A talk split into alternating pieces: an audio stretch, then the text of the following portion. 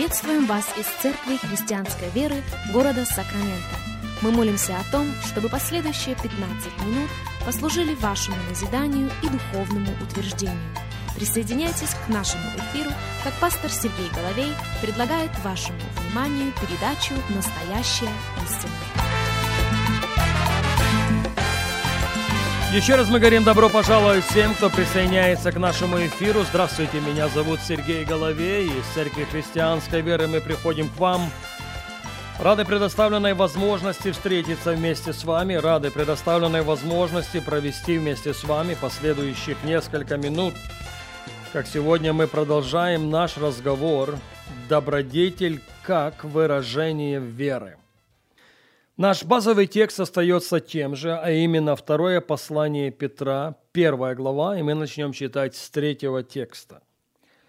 Второе послание Петра, первая глава, и в третьем стихе мы читаем такие слова, как «от божественной силы Его даровано нам все потребное для жизни и благочестия, через познание призвавшего нас славою и благостью, которыми дарованы нам великие и драгоценные обетования, дабы вы через них соделались причастниками божеского естества, удалившись от господствующего в мире растления похотью. То вы, прилагая к всему все старание, покажите в вере вашей добродетель, в добродетели рассудительность, в рассудительности воздержание, в воздержании терпение, в терпении благочестие, в благочестии братолюбие, в братолюбии любовь. Если это в вас есть и умножается, то вы не останетесь без успеха и плода в познании Господа нашего Иисуса Христа. А в ком нет всего, тот слеп, закрыл глаза, забыл об очищении прежних грехов своих. Посему, братья, более и более старайтесь сделать твердым ваше звание и избрание, так поступая никогда не приткнетесь. Ибо так откроется вам свободный вход в вечное царство Господа нашего Иисуса Христа. Еще раз вашему вниманию пятый стих. «То вы, прилагая к всему все старание, покажите в вере вашей». Негромко сказано, мы призваны показать. Мы призваны в нашей вере продемонстрировать.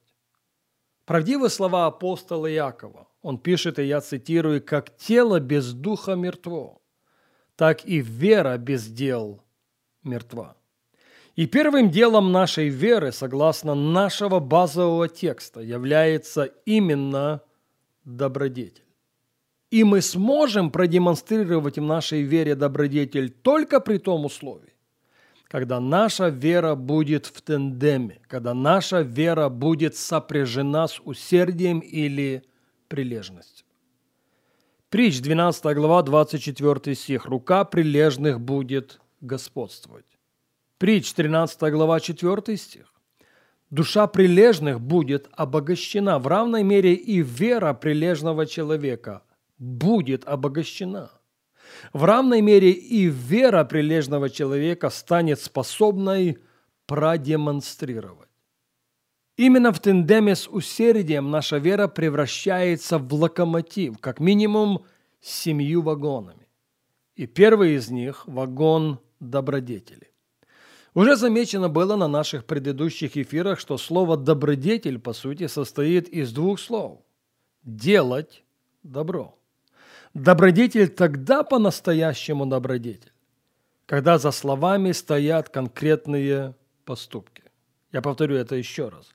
Добродетель тогда по-настоящему добродетель, когда за словами стоят конкретные поступки. Просто разговоров просто намерений, просто заявлений в этом отношении недостаточно. Но какую бы форму к концу дня добродетель в нашей жизни не приобретал, за всем в той или иной мере стоят деньги. За всем в той или иной мере стоят финансы.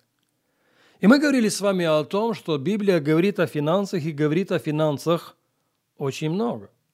Мы с вами вели речь о том, что Библия говорит о добродетели в частности, и говорит о добродетели в частности очень много.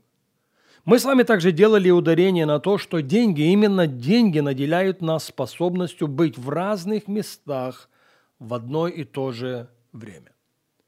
Итак, что же Библия говорит о деньгах? Что же Библия говорит о нашем финансовом почтении нашего Господа? Не всякого сомнения, Библия говорит о десятинах как форме нашего приношения Богу. И с десятиной связаны потрясающие обетования. Мы находим их в книге пророка Малахии в третьей главе. Книга пророка Малахии, 3 глава, и в 10 стихе мы читаем «Принесите все десятины в дом хранилища, чтобы в доме моем была пища. И хотя в этом испытайте меня, говорит Господь Саваоф, не открою ли я для вас отверстий небесных и не изолью ли на вас благословение до избытка?